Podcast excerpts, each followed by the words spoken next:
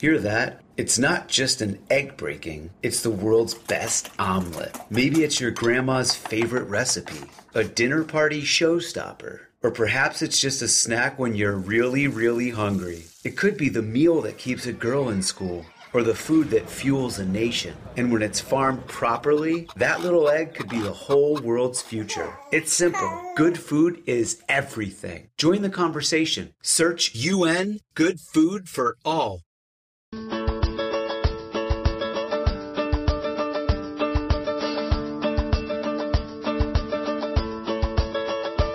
It's time for conversations about our food and how it's grown on Farm to Table Talk with your host, Rodger Wasson.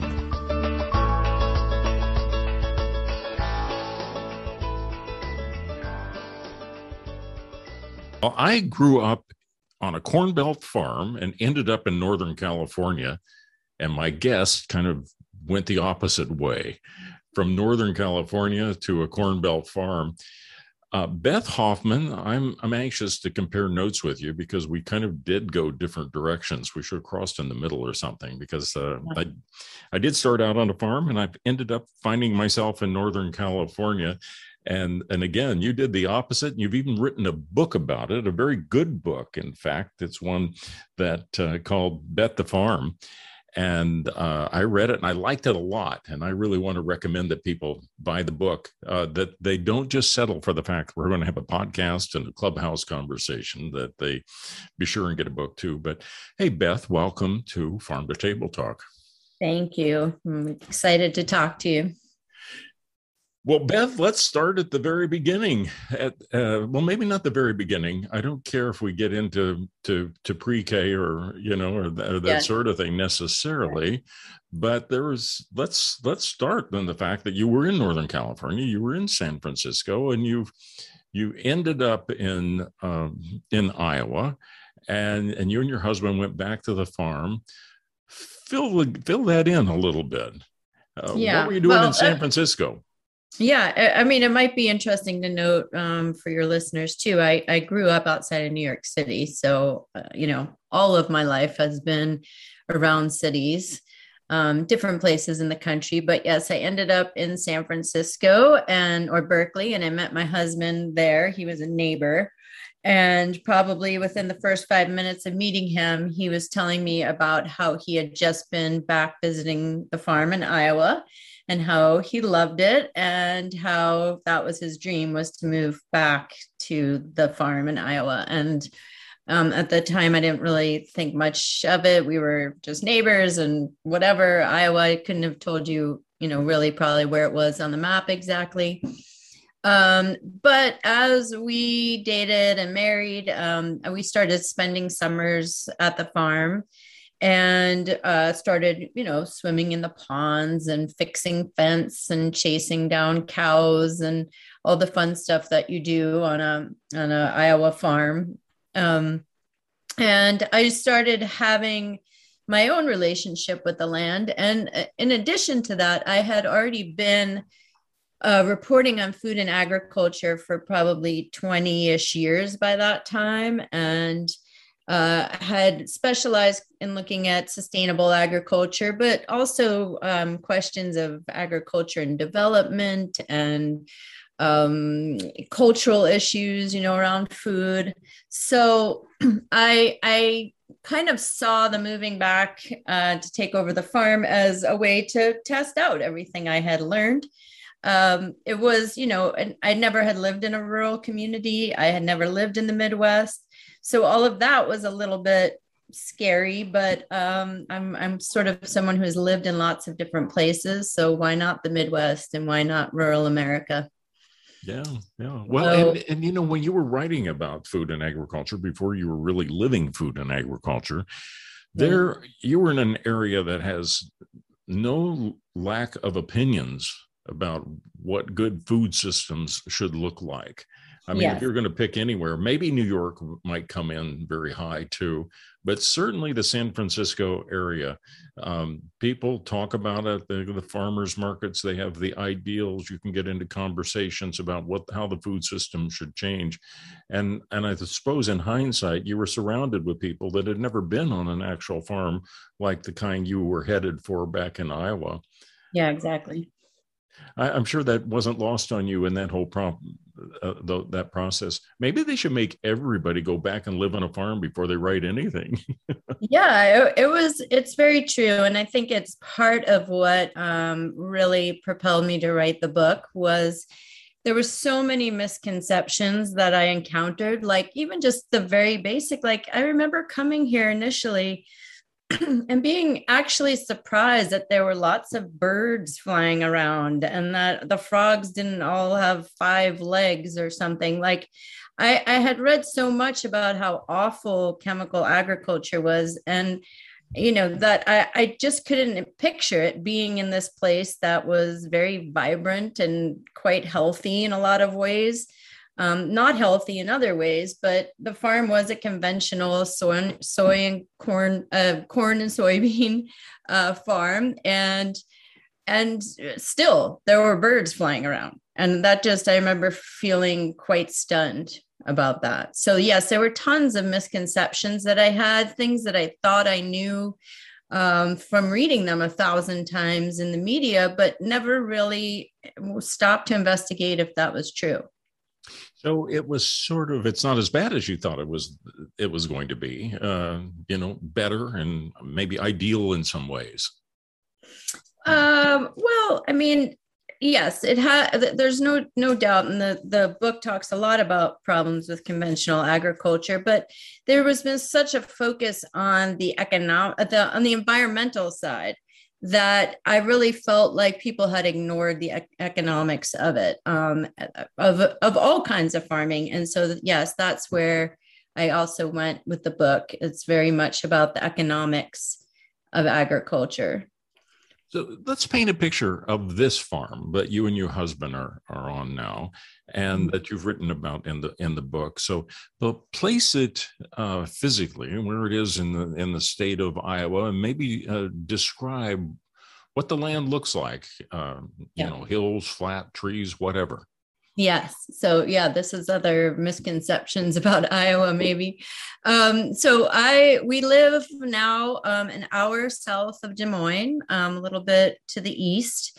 Um, so near Des Moines, kind of in the center of the state of Iowa. So if you think about it as a big rectangle, we're kind of um, south central, southeast.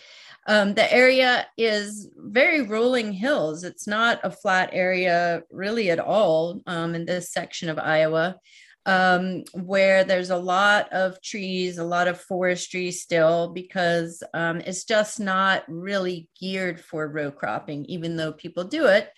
Uh, it's it sh- probably shouldn't be done here very much. It's kind of um, we, we also have many many ponds on the on the property, um, all, all of which have been put in. They're human made ponds, but um, it means that we have a natural water sources all the time. There's no irrigation that takes place anywhere in the area, even if people are row cropping. So it's just a rain fed, very green, very lush area. And and around you, then uh, you have people that are doing row cropping, I guess. Um, corn, Um, soybeans mixed yeah. in. And I mean, like you were suggesting, maybe on some hills that being better off if they weren't trying to um, to row crop on them. Yes. And so, yes, I'm looking at the window at soybeans of my neighbors. Um, so there's soybeans, corn, you know, you know, th- those two are the only really row crop things in this area. And then there are, there is quite a lot of cattle. So because it is a very good area to pasture. Well, I'm going to draw on the fact that you came out there from Berkeley, and uh, someday you actually are looking out your window at Roundup Ready soybeans, no doubt. Yes. That Um, cause you any pause? That uh, Uh, um, yeah, actually, the our our cat had um, when we first moved into our house, which is a little, uh, it's two miles up the road from the main farm. Um, when we moved in, our cat mysteriously died got very ill. It was only like a year old cat. And I thought, oh, over that past weekend when he was missing, they sprayed right next to our house. And um, he was probably sitting in the midst of it and licked it all off the glyphosate. And um, he had an overdose of it. We're sure of that. Um, so what's ended up happening is is that we then purchased the land next to us because just being in the middle of everyone spraying sitting in our little house it just it didn't it didn't feel it felt like it was worth every dime that we were going to have to lay out to ensure that didn't happen. But you know people are spraying to the south of us um you know every year. Uh there seems to be a small bit of consciousness about it. The guy showed up to spray this year and it was very windy. And my husband ran over and said, You know, you're spraying and it's, it's going to go directly into our house. I don't know what he was spraying, if it was dicamba or glyphosate or whatever.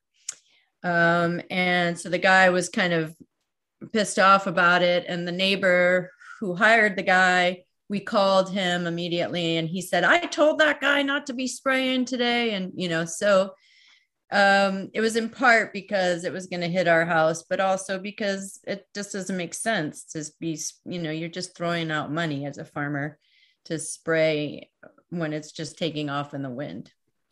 So on your farm you've got what? You have cows? You have what other animals? And and do you we produce yeah go ahead. Oh you have goat yeah we, we have, I interrupted you.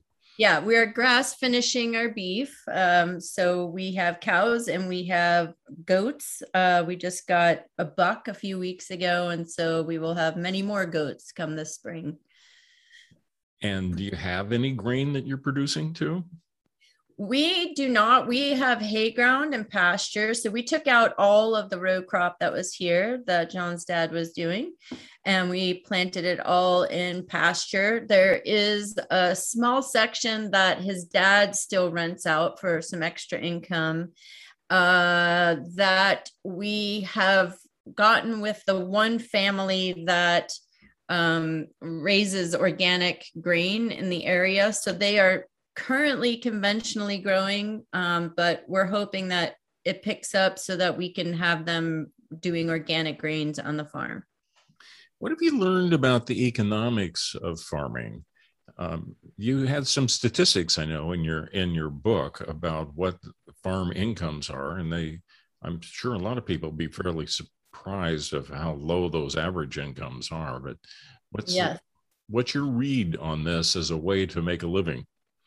Well, uh, the statistics you're talking about, actually, the, updated version. So in the book, I was using 2019 statistics. The 2020 statistics are, uh, drum roll, please, you know, um, it, that the median income for the 2 million farms in this in this country, so half of them, made less than a negative $1,248 that's the median net income for farms in 2020.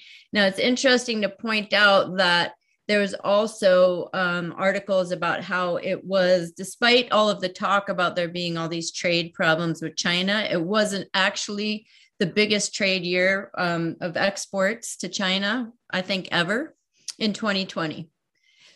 So it didn't actually um, equate to higher farm incomes um, it was positive, a positive number the year before at, uh, at $300, um, but because of huge government payments that we all received. Um, so uh, the the economics of it are not good and it was part of what i was so surprised about learning we we kind of have framed it in the media um, that you know there's a problem this year. This year there's a problem with china. This year there's some problem with the weather. There's a drought. And so therefore farmers are having a hard time when no the actuality of it is is that farmers are having a hard time period. And i think it's really important for us to understand why and how the system actually works so that we can find solutions to it because uh, I think a lot, and this this is again and again in Bet the Farm, I discuss about the idea of uh, myths, the myths that sort of are very prevalent in our thinking about agriculture. And a lot of the solutions are based on those mythologies, which won't equate to real lasting change. You know, I know some people say that those averages that show like they've lost more than a thousand dollars a head includes many people that are so small that they're you know they already are part-time or some would say hobby farms and and and so forth uh, so it's always it's always seems to be something that's debated when you talk about being 2 million farms because i've seen figures before that they say really there may only be 300,000 or something like that of, right. of people that are able to to make a living uh, what we might call a decent living enough to be able to what um, take a vacation send their kids to college you know things that people would like to be able to do for when they when they're working. Right. So here's my diatribe about that. Um, the the term hobby farm is used many times to kind of discredit like oh those are those are the small farms that somebody's farming as a hobby it doesn't really matter if they make an income.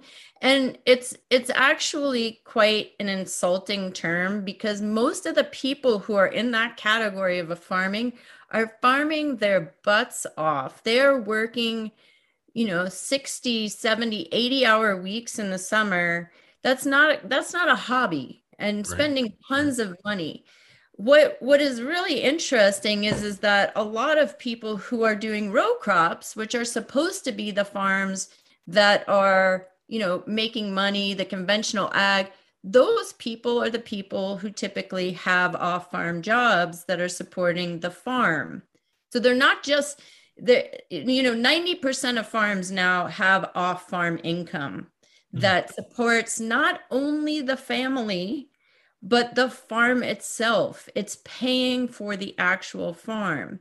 So i think that the distinctions here between you know what type of farm is it and that whole conversation about oh those are too small to make any money they're they are not that helpful in us thinking about the farm system because who where is where is the where do we draw the line and say okay this is a farm that then is a real farm that's making money? Is it is it a farm that grows corn and soybean that nobody can eat? Is that mm-hmm. considered an actual farm that's doing great service to our society you know that we're gonna like consider um, is the real thing? I, it just it becomes it becomes a conversation that i find is not that helpful um, there are there are thresholds of income like the usda shows that if you net over $350000 a year that's when farms tend to stop needing off farm income as much. Uh, uh, but but again, that po- that brings in the whole question of how much is the, of that income is then subsidized payments, subsidy payments, um, because those largest farms we all know are bringing in huge subsidies as well. Yeah. So if those can't kind of be self-sustaining either and not need the government dole to be surviving, then what is a profitable farm? I, I don't know. Well, that's the big question. And, and I think that when you talk about the other sources of funding, when we've just been going through COVID, payments to farmers on the COVID payments, I think I read it was close to 30% of total farm revenue was coming from something related to uh, COVID related payments, a couple, several billion dollars to, to farms. Well, uh, I, I, shouldn't start throwing numbers around, but the different kinds of agriculture that was getting some of these COVID funds. And then the two other areas that you discovered when you moved there that you didn't know too much about before, you end up having the, the crop insurance, which is kind of a, a subsidy arrangement uh, mm-hmm. that people can so called, quote, insure a certain row crops. Uh, but basically, it works out very much like a, a, subsidy. But there's another form too that's the Conservation Reserve Program. And I think in your hilly area, if I'm not mistaken, you were pointing out that that's a much greater amount in some of those counties than just the subsidies that right. actually pay the farmers to leave the land idle. Yeah, so that that is again uh, so one of the misconceptions that I hear a lot is is that subsidy payments are what's wrong with the system. Uh, subsidy payments pay farmers to grow corn and soybeans. It's actually uh, I, I kind of don't want to get into it because it's so complicated. I talk about it in the book at length about how those payments work, but you actually do not get paid for growing corn and, soybeans. So that and to add to that, the payments that farms are, that are the size of ours, ours is 530 acres. That's above average for Iowa. The average farm size is 360 acres.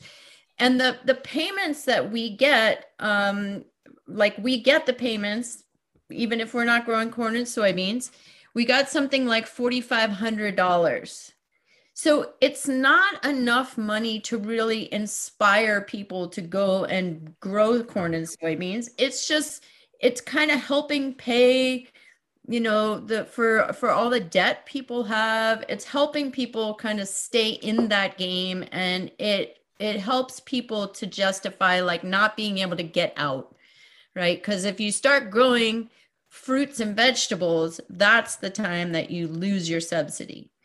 And and it's very complicated. There's real there's actually reasons for it. It's not just like terrible government policy. There's actual real reasons.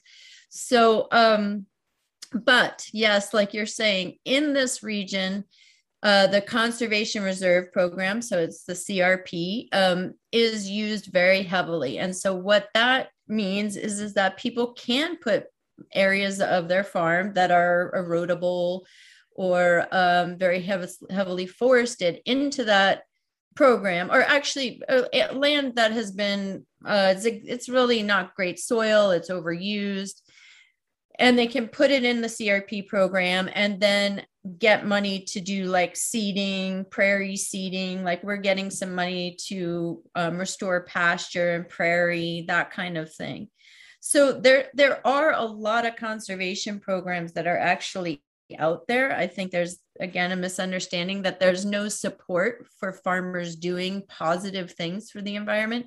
That's just that's not true. We actually just enrolled in a program um, to promote butterfly habitat on the farm, and we'll be paid to help seed that and to help have that for many many years actually. And you can so, go into the county uh, uh, USDA office, right? And yeah. find out about the programs and sign up to be in certain programs that are just in your county? You you can if you have really good people there that can help that know those programs. That's a part of the book that I talk about um, also at length is that you really the, the whatever policies that are in place we really need human beings in offices that are have the time that have the education, the will to help promote those programs because having those programs just, you know, go to farmers in Sonoma County doesn't get it everywhere in the in the US that we really need those programs. So yes, we finally have someone at our at our offices. We've been we were through I think four or maybe five um, people who ran the office, and we finally have somebody who's interested, excited, and knowledgeable enough to help us. Well, listening between the lines, uh, you know, you're talking about bureaucracies, and sometimes, sometimes they're good, and sometimes they're not. I think all over the country, people have experiences at their DMV, if not the USDA, and some are good and some aren't so good. I'm sure. But that yeah. brings up another point. I want to uh, I want to wrap up here in a few minutes, but I but I'm just thinking that you and your husband, for family reasons, landed in central Iowa but I'm thinking you could almost throw a dart at the map of the United States and go land in a community, and it had some variations of the same story, but it wouldn't be the same. I mean, if you were on rangeland in New Mexico, a rural area, be different, or if you're in tropical areas of Florida, be different. But I'm wondering if you've thought about that, about how there's a there's a lot of stories. You've got an Iowa story here, but there's a there's. Would you expect to see similar stories anywhere you you go land for a while? Yeah, I mean, I, I try to talk a lot in the book about the things that are a little bit universal, universal about our story. Um, some of them being that we came to this land with a lot of privilege. We we had some family wealth. We had access to land. Um, we are part of you know the 98% of land that is owned by white landowners. Um, this is land that was taken from the Meskwaki tribe.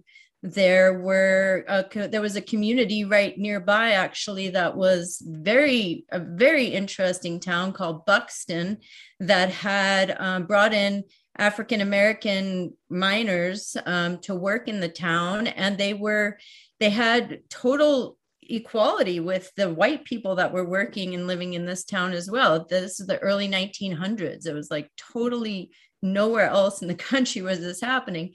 And there's no African American farmers in this region that I know of. So I think those things are very universal across the, this country. Um, those things happened everywhere. I think you'd have, yes, very unique stories dealing with water issues, for example, that we don't have that would take place in other places. Or um, climate change, I guess, is also something that is happening a lot everywhere.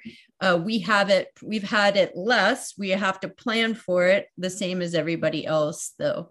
So, I would say that you know the story is very Iowa centric and yet um, very similar to con- stories all over the country at the same time.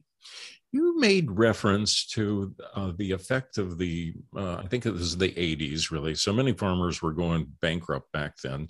And there was a huge change in the pork industry. And Iowa probably saw the most of it because that kind of pork production that took place in North Carolina, uh, I think Murphy Farms found their way to Iowa. And and now what you have today is many of your neighbors, I suspect, have these big barns that they had to borrow money to put up so that they could feed the pigs for somebody else that actually owns the pigs. And that's most of how the hogs are produced today. Yes. Um, and, and yet I found that your your reference to that I thought it was kind of sympathetic. I mean, I'm I'm used to to people just writing it as a total negative, and, and I was I was surprised that that you were kind of sympathetic to their making those decisions and how it really saved some families that they could go into this feeding for these big companies uh, some from brazil some from china that are feeding pigs in the united states um, that must have been quite an experience for you to kind of dig into that and, and and come to that perspective. Was i fair to say that i i saw some sympathy in the way that you were evaluating it? Yes I, I feel i i don't feel like you know in this in this day and age like who needs us to be more more divisive and more you know i don't know negative about each other and making assumptions about why we each make decisions the decisions we have i mean i think it's it's a very it's time for us to to be really sympathetic to each other and listening to what the what the reasons are for making decisions so, um, you know, I, I talk about that in the 80s. A lot of a lot of farmers chose to go that route because there was a contract behind it and they could be guaranteed what they were going to make. And even now, people who are putting up hog facilities, I mean, it's growing the field the industry is, is growing and growing in this state i'm not sympathetic at all to the government policies that let people put them up wherever they want basically without any sort of public you know discussion about it. I'm not sympathetic about that. I'm not sympathetic about you know seas of manure that need to be dealt with. But i am sympathetic to the fact that people want to farm. They want to keep their land um, and be in jobs where they are outside and you know doing things. Um, and so that's a choice that many families make in order to keep you know it was interesting to learn that it's really a way of keeping a next generation on the farm. So who who puts up a, a, a confinement facility for hogs or poultry even?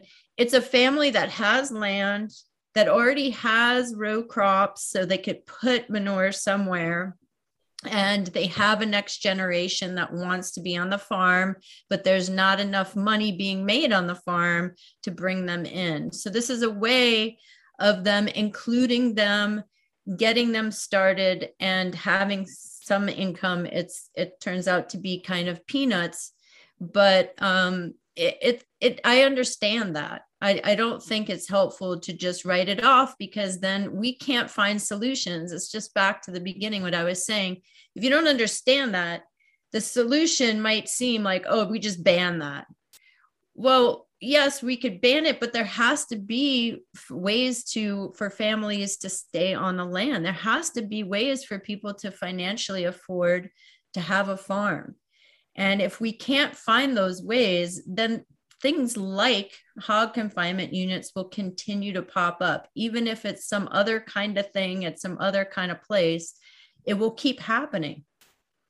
You know this whole experience that you've had you've been kind enough to share it in a book. We should mention the book right now again too because i think that we've touched on much that's in the book. There's so much more. Um, so people look for the book where just go. Called, uh, so it's Bet the Farm: The Dollars and Sense of Growing Food in America. Uh, it's put out by Island Press, which you can go to their website, but you can also go to your local bookstore and order it. You can also go to all the the big places that you order things online, and they show up at your door. They have it too. And I should point out that when you say it's dollars and sense, it's your sense spelled with an S instead of a C, uh, which I thought that was clever. Um, and then that just one more thing to wrap up on beth and that that is where do we go from here? I mean you know in some respects it's easier for us to be in you know berkeley or somewhere and just say oh well the food system needs to do this this and this and this and we can you know pontificate uh, uh, at the the local coffee shop you know while we're having our lattes and and with other people that will feel the same way on their way to the farmers market. Um, I get from your book, it's not that simple um, and and I'm wondering if people beyond reading their book, which they should read your book. I think people that pay any attention to the Farm to Table Talk podcast are going to like reading your reading your book. But are you any closer to saying the way forward? I mean, is there people that want to promote um, the the right attitude about agriculture, support for farmers, and so forth? Is there uh, is it becoming clear to you of of of next steps? Well, um, so uh, one of the things that I try and talk about in the book is the the mythologies that we have around farming, and so I'll just allude to that. It's much longer than we have here um, to describe, but um, changing those narratives and being more realistic about farming and about agriculture would would be a great step in the in the right direction. And i i outlined different ways that can be done ways on a personal farmer level ways in a a working together model um, uh, farmers on their own land. Um, but i also think that one of the keys to the puzzle is that um, currently farmers receive uh, it's a usda statistic as well they receive 14 cents on the dollar for every dollar you spend in the grocery store. So you go in and you buy $10 worth of food uh, farmers take home a dollar 40 of that. Um, and that is just way too low. When you think about the 85 cents of it that's going to the other parts um, largely of which is the branding and the marketing and some CEO that's making millions and millions and millions of dollars a year to sit in their office and come up with, you know, a new kind of Oreo. Um, I think that we could reallocate that kind of money. And as consumers and as farmers, we have to take that power back. And I, I am really encouraging farmers um, and I, I love that you said that the the story seemed empathetic to these kinds of farmers and people growing conventionally in confinement because I really the the dream for the book is is that those are the people who read this and start thinking about who's representing them and how we can work together to gain more of that dollar back and the power that can come from growing food in this country. You know, I agree with that. And but I want to add one more complexity to it is that we are faced with the fact we keep saying that we're only spending 11% of our disposable income on food. Well, that's true if you're in the upper 50% of, of the population. But those the, the bottom 20% in the country are spending 50, 60% for their of their disposable income for foods too. So it's a tricky balancing act, but I totally agree with you. I think that uh, something has to be done. A lot of farmers are not making what they can, um, what you'd hope they can. And uh, Beth, you've contributed a lot to this conversation. I mean, the conversation, not just for this podcast, but I think an important conversation that goes on after people read the book and get engaged and and realize that it's not quite as simple as um, what what they may have thought the answer was for food and agriculture. Uh, thank you for what you're doing, and thank you for being on Farm to Table Talk. Thank you. I really appreciate all of your support. Thanks.